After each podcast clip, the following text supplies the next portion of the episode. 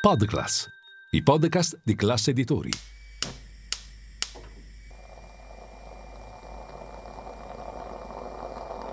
Buongiorno dal gruppo Classe Editori. Io sono Massimo Brugnone. Oggi è giovedì 8 giugno e queste sono notizie a colazione, quelle di cui hai bisogno per iniziare al meglio la tua giornata.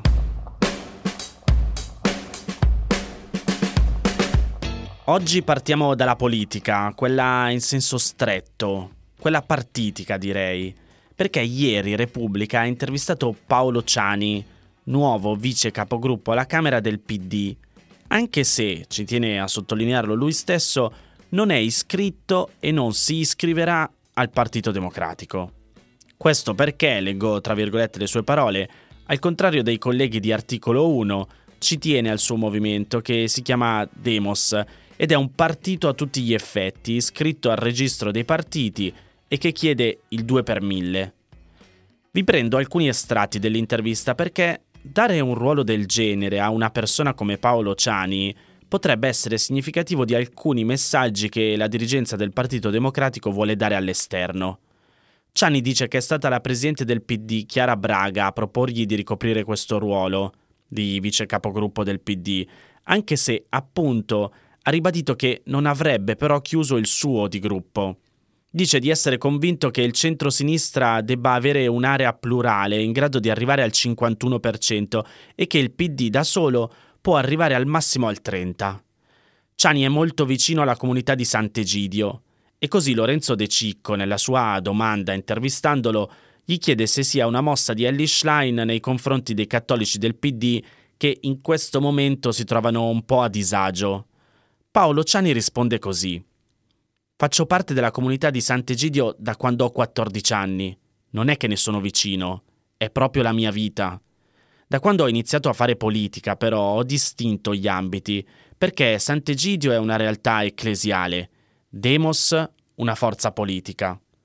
Sicuramente è stato un segno di attenzione da parte della segretaria ai cattolici in generale, ma io non sono del PD, quindi non posso dire ora i cattolici si sentono a casa nel PD.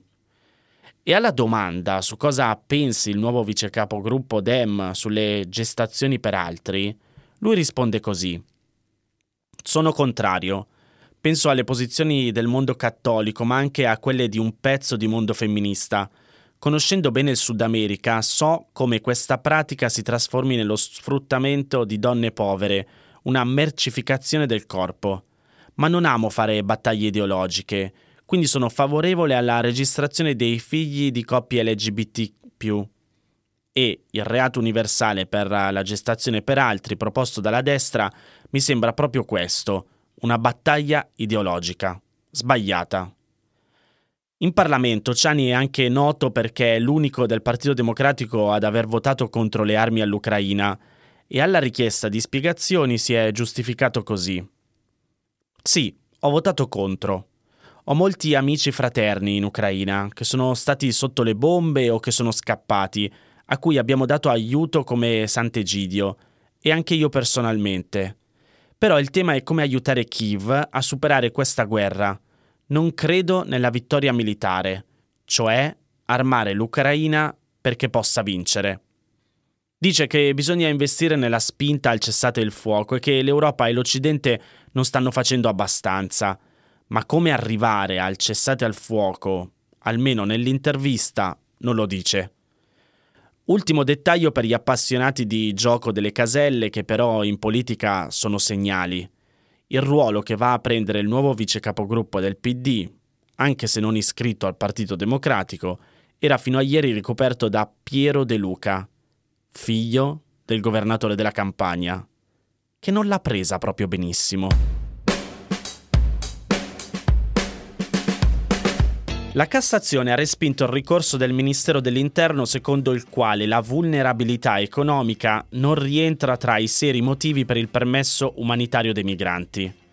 Come spiega il Sole 24 ore, è stato dato il via libera alla protezione umanitaria al migrante economico se la povertà al suo paese è tale da ledere la dignità. Partendo dal presupposto che la povertà estrema sia una buona ragione per offrire lo status di rifugiato o la protezione sussidiaria o umanitaria, la Cassazione ha respinto il ricorso del Ministero dell'Interno contro la decisione della Corte d'Appello che, contrariamente al Tribunale, aveva concesso a un cittadino extracomunitario il permesso di soggiorno.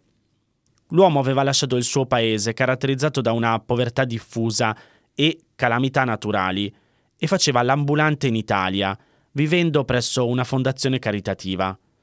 Lavoro che gli consentiva anche di estinguere alcuni debiti che aveva nel luogo di provenienza. La Corte territoriale ha valorizzato il suo percorso di affrancamento da una situazione di indigenza, ma per il Ministero dell'Interno mancavano i seri motivi di carattere umanitario per concedere la protezione che era stata invece accordata al richiedente. Secondo la Corte di Cassazione, sul riconoscimento o sul diniego della protezione umanitaria pesa però il concetto di nucleo ineliminabile costitutivo dello statuto della dignità personale, ve lo sto leggendo tra virgolette, quale limite minimo essenziale al di sotto del quale non è rispettato il diritto individuale alla vita e all'assistenza dignitosa. Insomma, la Cassazione invita a valorizzare non solo l'esistenza di un conflitto armato, ma qualsiasi contesto che sia in concreto idoneo ad esporre i diritti fondamentali alla vita, alla libertà e all'autodeterminazione dell'individuo a rischio di azzeramento o riduzione al di sotto della predetta soglia minima. Con la conseguenza, sto sempre leggendo tra virgolette le parole della Cassazione, della possibile rilevanza anche di una condizione di povertà estrema, nella quale non si disponga o si disponga con grande difficoltà o intermittenza delle primarie risorse per il sostentamento umano come l'acqua, il cibo, il vestiario e l'abitazione, beh, ecco la condizione di povertà estrema del paese di provenienza. Situazioni queste da considerare unitamente a quella di insuperabile indigenza alla quale, per ragioni individuali, il ricorrente sarebbe esposto in caso di rimpatrio, nel caso in cui la combinazione di tali elementi crea il pericolo di esporlo a condizioni incompatibili con il rispetto dei diritti umani fondamentali. Per queste ragioni, insomma, anche la povertà rientra tra i motivi umanitari per cui è necessario dare ospitalità nel nostro paese. Sapevate che parte dei vestiti che vengono buttati via quotidianamente in varie parti del mondo viene depositata in una grande discarica illegale a cielo aperto che si trova alla periferia di Alto Hospicio, una città di 130.000 abitanti all'estremità occidentale del deserto di Atacama, nel nord del Cile. Come spiega il Post, ogni anno nella discarica si accumulano decine di migliaia di tonnellate di magliette, camicie, jeans e indumenti di vario tipo, usati ma anche nuovi, con molteplici rischi sia per l'ecosistema che per la popolazione locale. Quello dello smaltimento dei rifiuti tessili non è un problema nuovo per il Cile, che da tempo è uno dei principali paesi che importano abiti di seconda mano dall'estero. Negli ultimi decenni, tuttavia, il fenomeno è stato aggravato dalla cosiddetta fast fashion, la moda a breve termine, che si basa sulla circolazione massiccia a livello globale di abiti alla moda molto economici e di bassa qualità, che vengono utilizzati molto meno e buttati molto più in fretta rispetto a quanto si facesse un tempo. Si calcola che ogni anno, nel nord del Cile, siano importate circa 59.000 tonnellate di vestiti che sono prodotti in paesi come Cina o Bangladesh, vengono messi in commercio in Europa e Stati Uniti e poi finiscono nel paese perché invenduti. Come ha raccontato di recente il National Geographic, questi abiti arrivano in Cile soprattutto attraverso il porto di Iquique, che si trova a pochi chilometri da Alto Ospicio, e dal 1975 è una zona franca, pensata per facilitare il trasporto internazionale delle merci e per incentivare l'economia locale. Oggi a Iquique lavorano più di 50 importatori di abiti di seconda mano che possono beneficiare dell'assenza di dazi e imposte doganali. Gli indumenti che arrivano in Cile attraverso il porto vengono selezionati per poter essere rivenduti in altri paesi dell'America Latina, tra cui la Repubblica Dominicana e Panama. Altri vengono rimessi in commercio nei negozi e nei mercati della zona, come per esempio quello di La Quebradilla, che comprende oltre 7.000 banchi ed è uno dei mercati più grandi del Cile. La maggior parte, però, circa 40.000 tonnellate all'anno, finisce nelle discariche a cielo aperto, come quella vicino ad Alto Ospicio, che si stima contenga mediamente circa 60.000 tonnellate di vestiti. Il sindaco di Alto Ospicio ha confermato a BBC Mundo come solo una piccola parte degli abiti importati attraverso il porto di Iquique viene rivenduta nei mercati e nei negozi, mentre quelli che sono troppo rovinati o non vuole nessuno non possono essere gettati nelle discariche regolari perché rischiano di contaminare il suolo e allora finiscono per essere buttati in quelle abusive, con le stesse conseguenze. Tra le altre cose, solo il 15% dei vestiti che arrivano ai Kikwe è di seconda mano e questo vuol dire che la stragrande maggioranza non è mai stata indossata nemmeno una volta.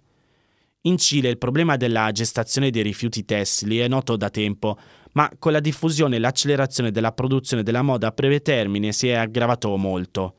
L'industria della moda è una delle attività umane che hanno un impatto ambientale maggiore a livello globale per molti aspetti, tra cui la produzione di acque reflue, le emissioni di gas serra e la dispersione di microplastiche negli oceani.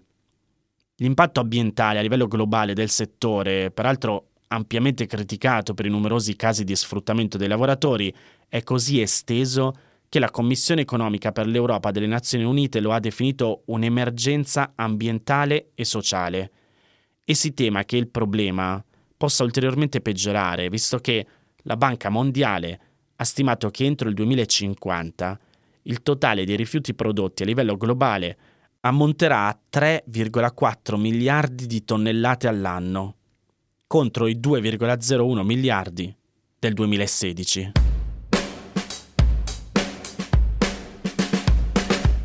Queste erano le notizie a colazione di oggi. Se volete suggerirmi alcune notizie o mandarmi i vostri commenti su quelle trattate, potete scrivermi all'indirizzo notiziacolazione.it. Se volete rimanere aggiornati c'è il canale Telegram di Notizia Colazione. Nel sommario della puntata trovate il link per gli altri podcast del gruppo Classe Editori.